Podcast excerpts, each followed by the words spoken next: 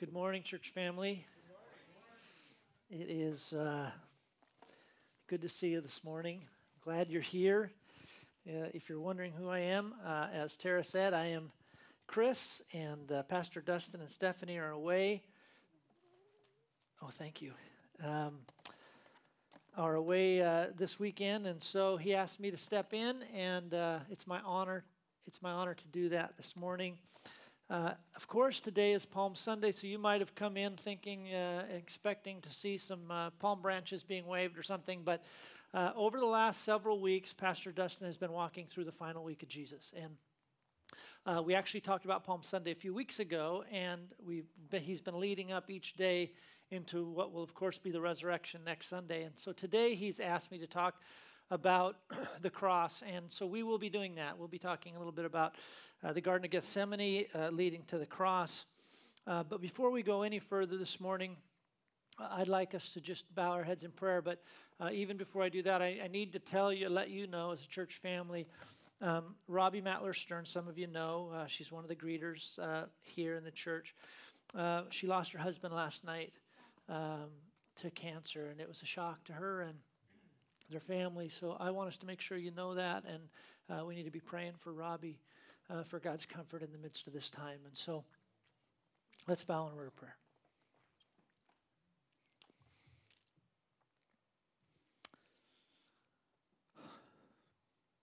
Heavenly Father, we are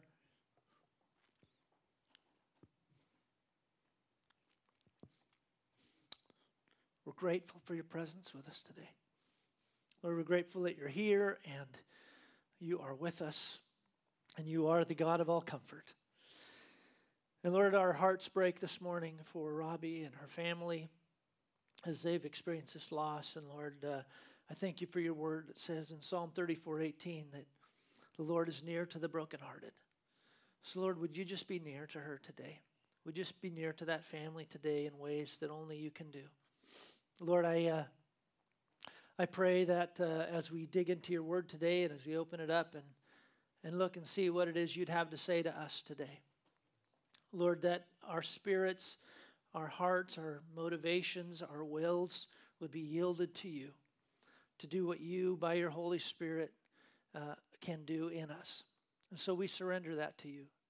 Lord, we ask that you would speak uh, and uh, that we would listen. Lord, I pray that you would set me aside, that our eyes would be fixed and focused on Jesus. We pray this in Jesus' name. Amen. Amen. Um, this morning, I. Uh, this morning, I. I uh,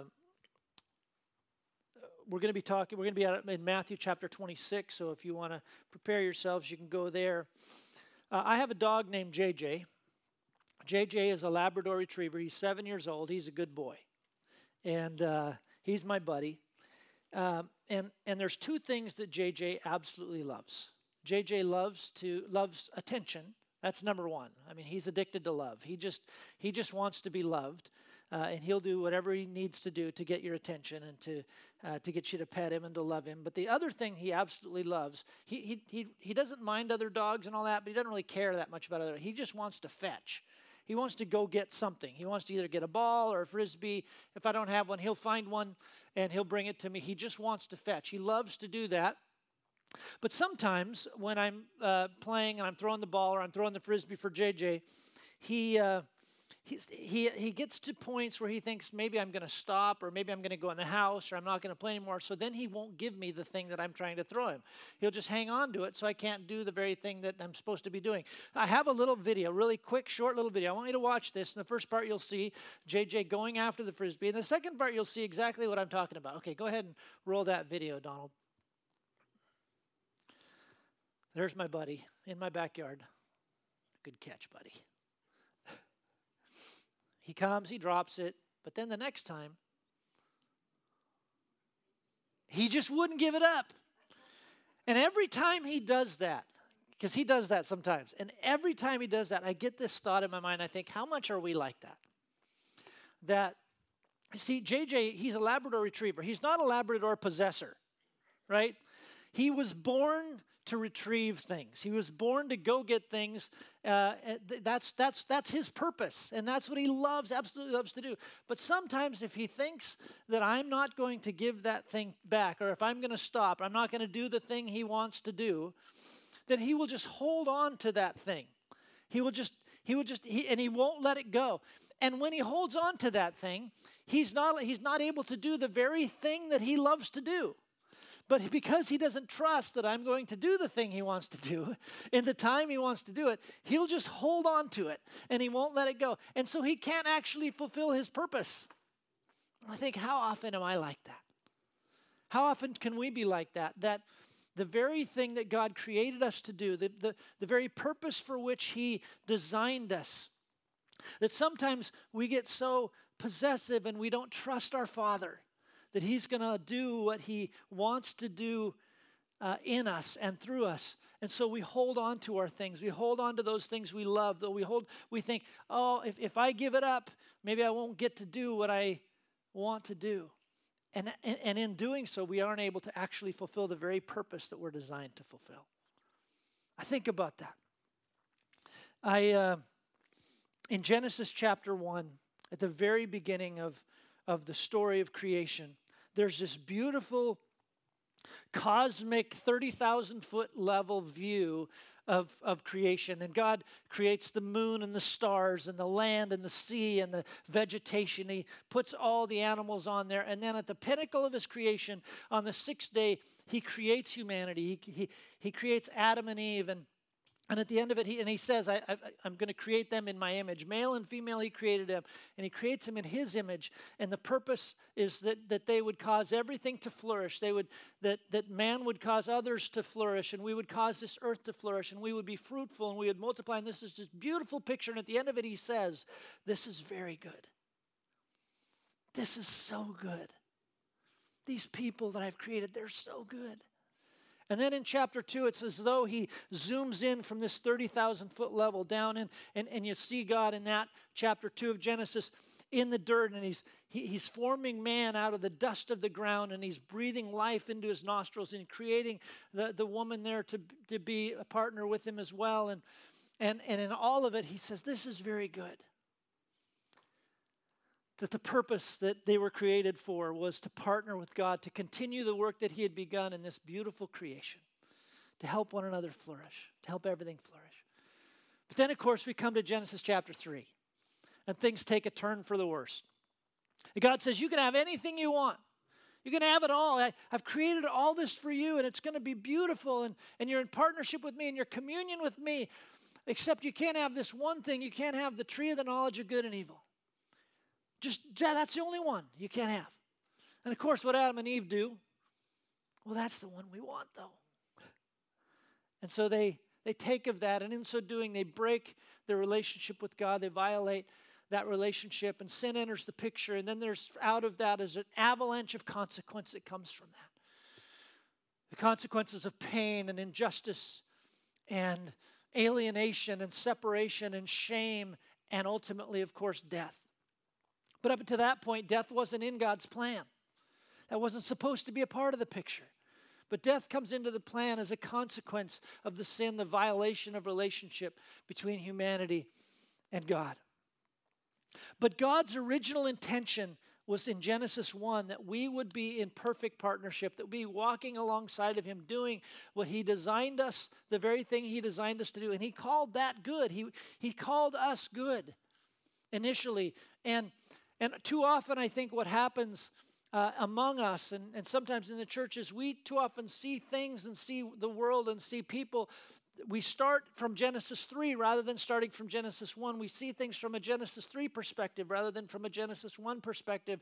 And we start getting a little jaded and just a cursory look at the news or what's happening in our world. We can see this world is very broken.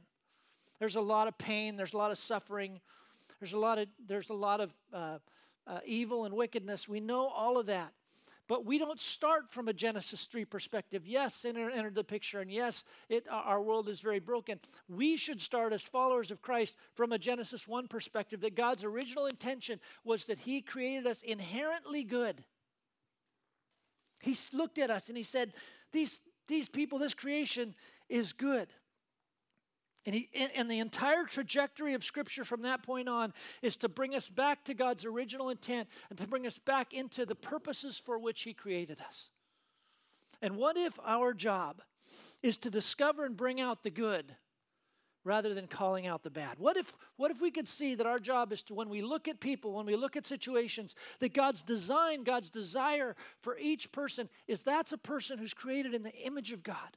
No matter how much I don't like what's happening, no matter how much I disagree with them, that person is created in the image of God, and God's whole purpose is to bring them back into the original intent for which He created them. What if we could see that our job is to discover and bring out the good and to see, see them through the lens that God sees us rather than calling out the bad? So, the story continues, of course, all through the Old Testament, and we see the difficulty in God working with his people, and onto the scene comes Jesus. Fully God, but in the form of man.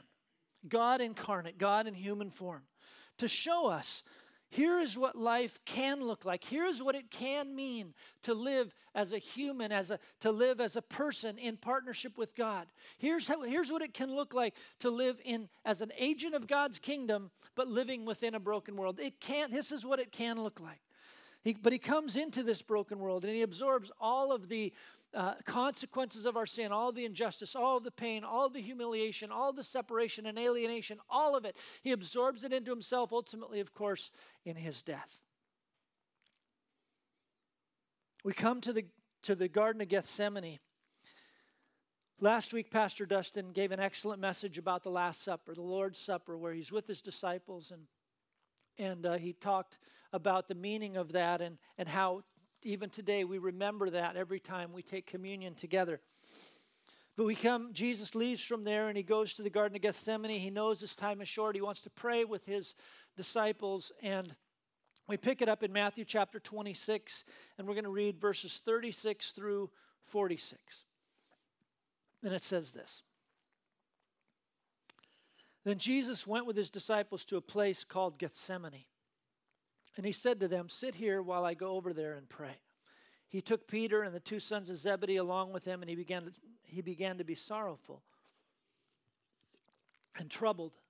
Then he said to them, My soul is overwhelmed with sorrow to the point of death. Jesus, here in all of his humanity, is overwhelmed with sorrow. Stay here and keep watch with me. Going a little further, he fell with his face to the ground. You see the desperation now in Jesus as he falls with his face to the ground and he prayed, My Father, if it is possible, may this cup be taken from me, yet not as I will, but as you will.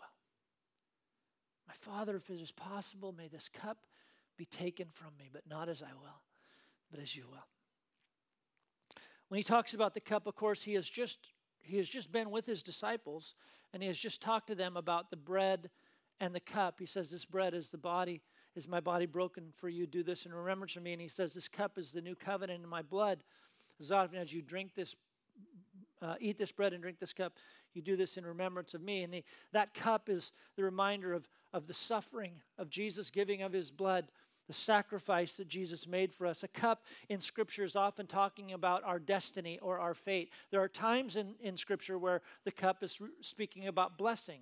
For example, in Psalm 23, when he says, My cup runs over, right? my cup overflows, that's talking about the cup that's a cup of blessing for the psalmist. But, but more often in, in Scripture, the cup is talking about wrath, is talking about judgment, it's talking about suffering. So when it's talking about the cup, when Jesus says, May this cup be taken from me. He's saying, God, is there some other way besides suffering?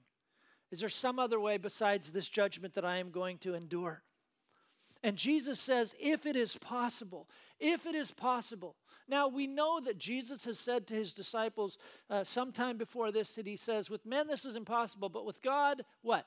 All things are possible. We sang it this morning. Nothing is impossible.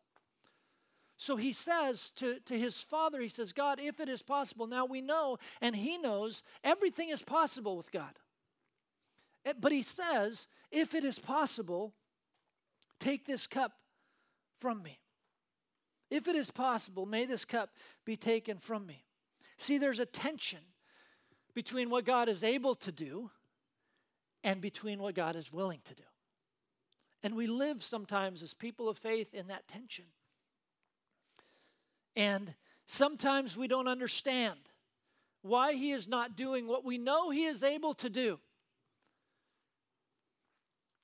And we have to trust that when we know He is able, but He is not willing, we won't understand why he's not willing. Why there are some times where he will do something in one situation and he will work miraculously in this situation, but he doesn't work miraculously in this other situation or in, or in my situation.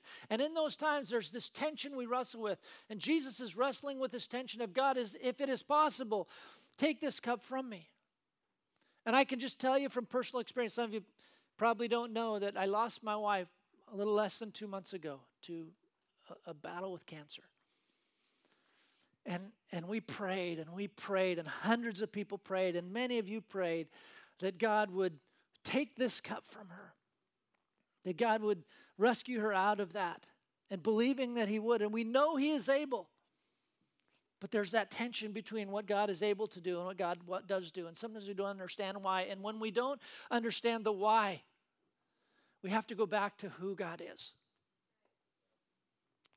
that God, even if we don't understand, that God is always trustworthy, that God is always good. And I got lots of questions. But God is still good, and God is still trustworthy. See, Jesus in his humanity, he didn't want to die, he wanted some other way. Goes on, it says, Then he returned to his disciples and he found them sleeping. Couldn't you men keep watch with me for one hour? He asked Peter. Watch and pray so that you will not fall into temptation. The spirit is willing, but the flesh is weak. And when he said the spirit is willing and the flesh is weak, I don't think he's talking about some conceptual, theoretical uh, uh, truth here. He, he's just come out of a prayer when he said, God, if it is possible, take this cup from me. That his, but then he says, but not as I will, but as you will. He was willing to do what God, the spirit was willing, but his flesh was weak. He didn't want to have to go through this. Verse 42 He went away a second time and prayed, My Father, if it is not possible for this cup to be taken away unless I drink it. Now, notice the change in the prayer here. First prayer, he says, If it is possible, may this cup be taken from me. Here he says, If it is not possible unless I drink it. If it is not possible for this cup to be taken away unless I drink it. You see, the only way that the cup of judgment, the cup of wrath, the cup of suffering could be removed is if Jesus drank it. That's the only way it was going to happen. Jesus is the only one who could absorb and take on that suffering, that pain, that judgment in order for us to be set free.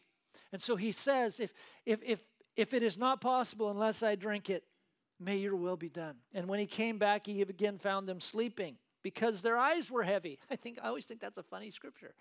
He found them sleeping because their eyes were. There were many times when I would be in an argument with my wife late at night, and we're in bed and we're having this serious conversation, an argument, and she's she's just you know she's wanting to have this conversation, but but I would sometimes fall asleep, and she would say, "How can you fall asleep in the middle of this serious conversation?" And I'd say, well, because I'm really tired, because my eyes are heavy. Just if you really cared, you know, is that whole thing. You get it. You, you get it. I see you. Some of you looking at each other like.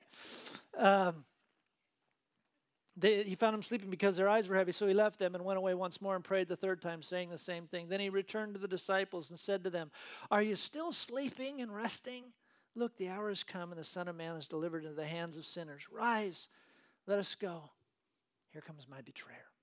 You see, in Jesus' case, in this case with Jesus, there was no other way. He came to pay our price, and God was going to do what had to be done to restore us back to his original intention for us, that we could live, that we could be restored back to the good image that he created us to live in, back into relationship with him. I think it's amazing that the mission of God to restore us outweighed the request of, his, of Jesus, his son, to be spared. Think about that. The mission of God to restore you and I back to what he intended for us outweighed the request of his son to be spared. I don't know that I could do that. But God did that because he loves us. Because God loved the world so much that he gave his only son, that whoever believes in him would not perish, would have everlasting life. And then, equally amazing is Jesus' submission to God was greater than his personal human desires that, that in his humanity, he didn't want to have to suffer. He didn't want to have to go through this. But his submission to God, his willingness to say, God, I surrender my will to your will. I, I don't want to have to do this, God. I don't want to have to go through this, but I trust you and I will surrender to your plan. It was greater than his personal human desire. See, Jesus didn't want to die. He didn't want to have to take that pain, that persecution, that humiliation, that separation. He didn't want to have to take that death. And in his humanity, Jesus valued his life. His life was important to him. His incarnation, his life was important. It, it, it, just, you see, Jesus coming to this earth wasn't just that he would get us someday to heaven. That, that's not all it was about. This was about the redemption of this life, of our purpose, of our meaning, of the goodness that God designed us for to live in this life that we're living right now. But He was willing to lay down His life out of obedience to the Father and out of His deep love for you and I.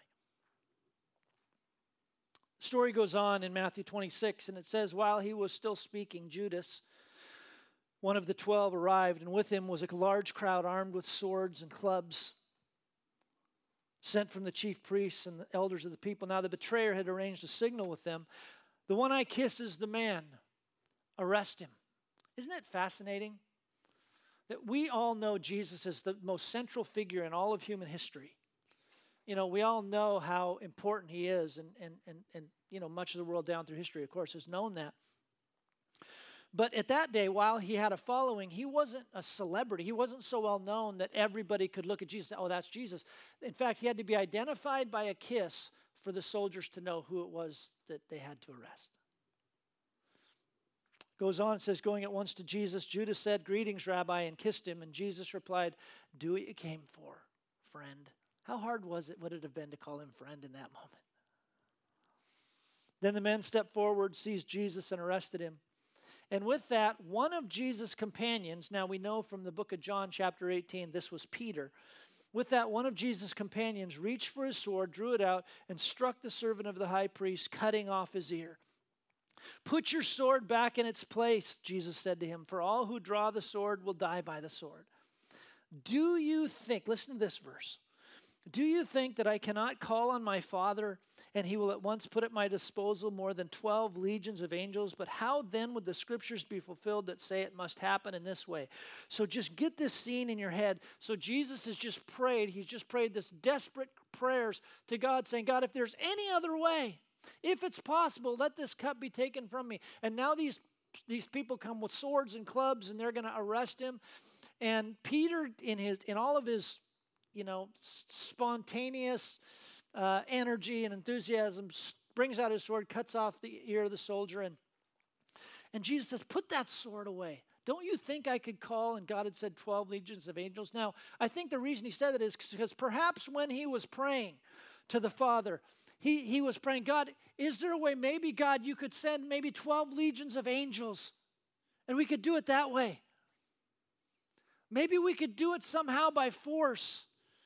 But not my will, God, but yours be done. And Jesus had his answer from the Father, and he says here to Peter, listen, there's not another way to do this. See, God did call on his Father. Did, did God, uh, I mean, Jesus did call on his Father and asked him for another way, but what he's saying here is he, he wouldn't do it his own way.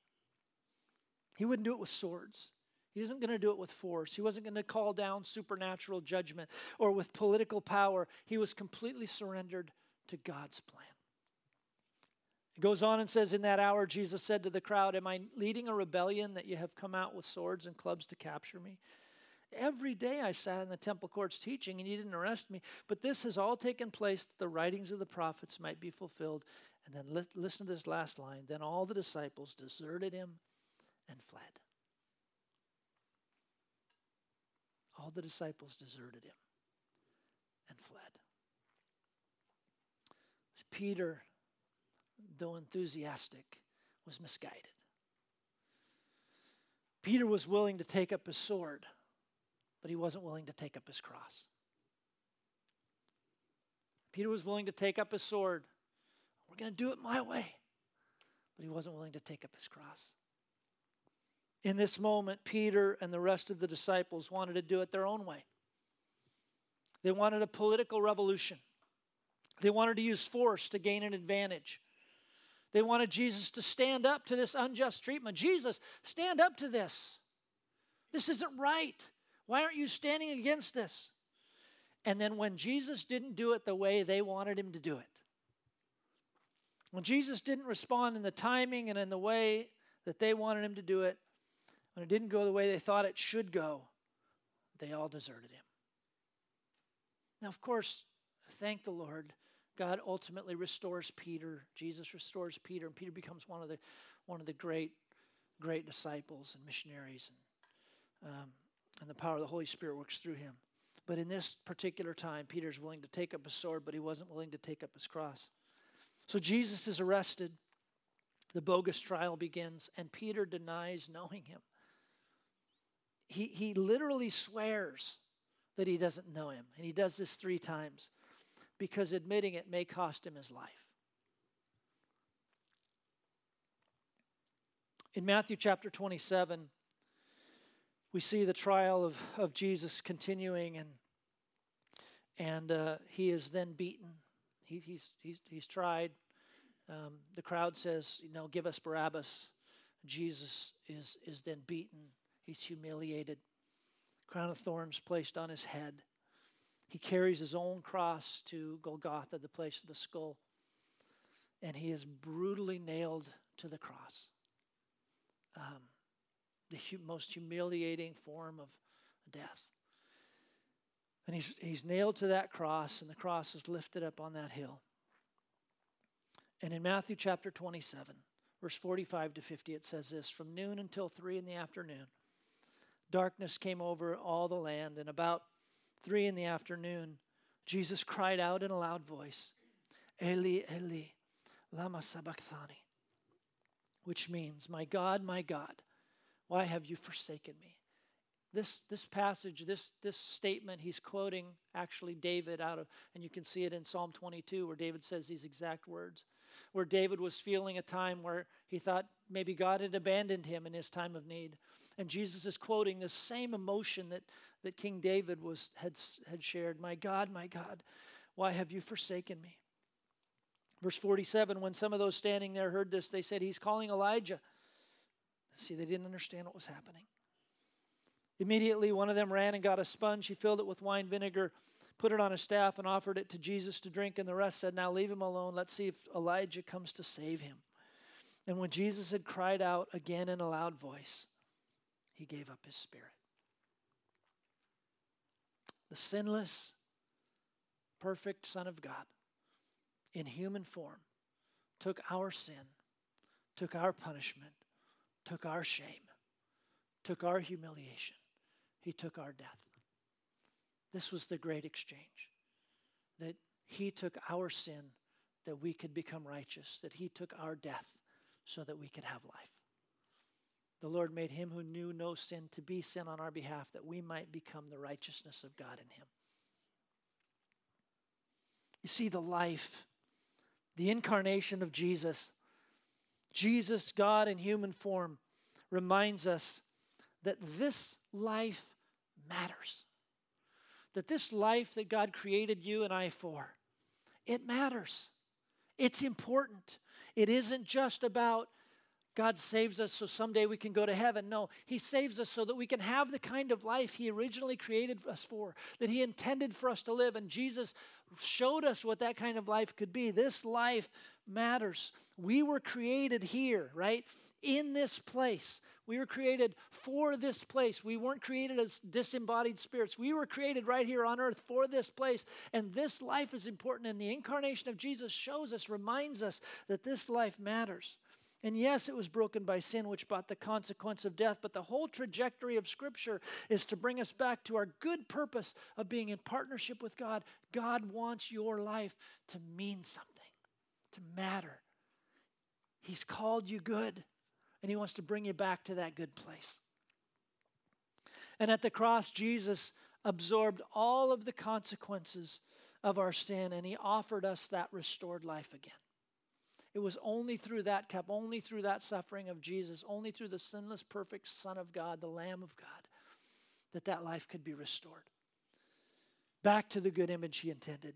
So here's the amazing thing that if we accept Jesus Christ and if we are followers of Christ and we accept the sacrifice He's made on our behalf and He's the Lord and Savior of our life, that when God looks at you and I, He doesn't look at you and I and say, oh, that person is evil or that person is sinful or that person is wicked. No, He looks at you and I through the lens of the blood of Jesus. He looks at you and I through the sacrifice of His Son and He looks at us and He says, that person is good. That person is righteous that person is, is, is mine. That's my son. That's my daughter. It's, it's incredible. We are, because of Jesus, we can be restored. And the cross reminds us that death was never God's intention. Death was never God's intention. People have asked me since Lisa passed, Chris, are you angry at God? And I understand that question. Um, I don't understand. There's a lot of things I don't understand. There's a lot of questions I have.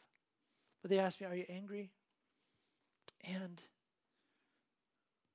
my, my answer is no. I, I'm not angry at God. I have questions for God. I wish He would have healed her. I don't know. I, I thought we had 30 more years together, and so I don't know why that happened at this particular time. Um, but I'm not angry at God. Because death was not God's plan for Lisa. That sickness, the cancer, that's God didn't give God, God didn't give Lisa cancer. That was never God's plan. This is a result of a broken world that we are in, the consequences of, of sin in this world. But that was never God's plan. And, and in fact, Lisa said, even in her last several months, she said, I want my life to count. I want it to mean something. I want it to count for something because this life matters. And so, all through even the final months of her life, she was encouraging people and she was sharing with people and she was telling people to trust God and she was uh, helping them to see that God had good purpose in their life because she wanted her life to count for something. She wanted her life to matter. And death was never God's intention for her. Yes, we live in a broken world and where there is sin and where there is death, but the, the but the reality of the of the of the death of Christ is because he takes on our sin, because he took on our penalty. We don't have death doesn't have the final word. Death doesn't have the final word. While we while this life matters and while we all will eventually pass, that we will live again that, that, that this, isn't, this isn't the end. And it's because of the cross of Jesus Christ that he paid that price for our sin, that death doesn't have the last word.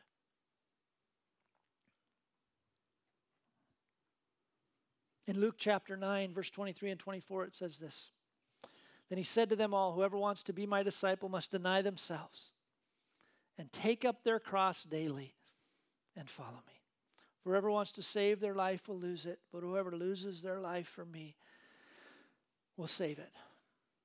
Take up their cross. Whoever wants to be my disciple must deny themselves and take up their cross daily and follow me. Jesus, we know, went to the cross and paid the sacrifice for our sin and took the penalty for us so that we could live forever and so that we could have life on this, on this earth and uh, that had meaning and that had purpose. But he says, if you want to be my disciple, you have to deny yourself and take up your cross daily. And I think we need to ask, the, we, we need to decide, we must decide if we will take up our sword or if, if we will take up our cross. Will you take up your sword or will you take up your cross? The path to the life God designs us for comes through the cross. What does it mean to take up our sword? When I say take up our sword, when we think about what Peter did, he just wanted to do it his way. He wanted it some other way, some other way than God's plan, some other way than the way Jesus had been preparing them for that whole time. He wanted to do it his way, some different way, a way that was more satisfying to them. And when, what does it mean to take up our sword? I'm going to do it my way. I want to do it in my timing. Uh, I, I, nobody, including God, is going to tell me what to do. I'm in charge. I'm going to make it happen on my own in my own strength. I want to define good and evil for myself. I don't want anybody else, including God, to define that for me. I get to define that. That's what it means to take up my sword. I'm going to do it my own way. I want to do it my own time. I don't want anybody to tell me what to do. What does it mean to take up our cross? What does it mean to take up our cross? It means that in everything, everything we do, Christ is our primary affection and we surrender our lives to Him.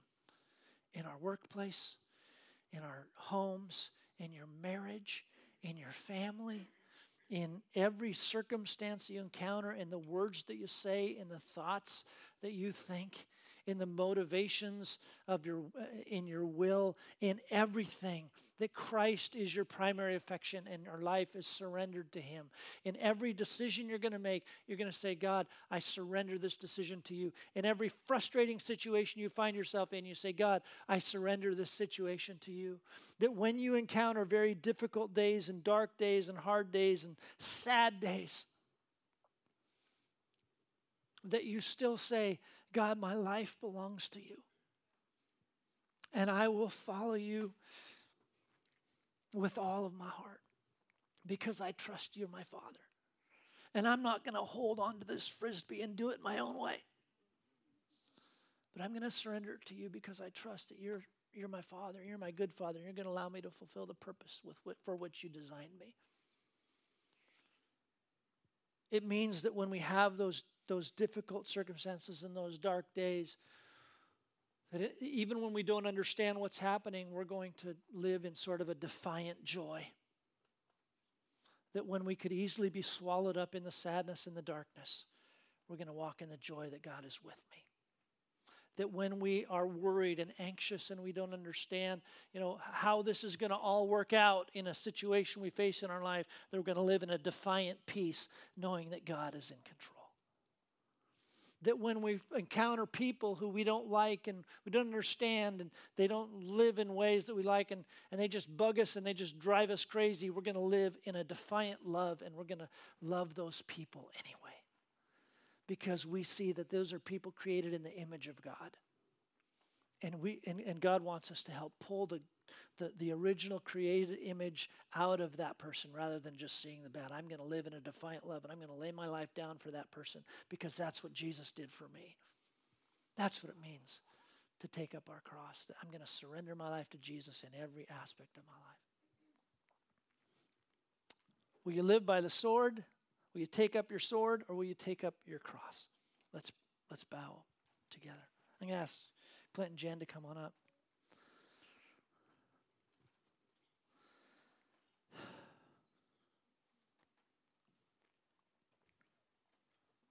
Lord, I, uh, I just pray for every person in this room who is, uh, Lord, you've, you've created each one for your purpose. Lord, you've created each one in your image. And you've looked at that, you created them, you said, ah, that's good.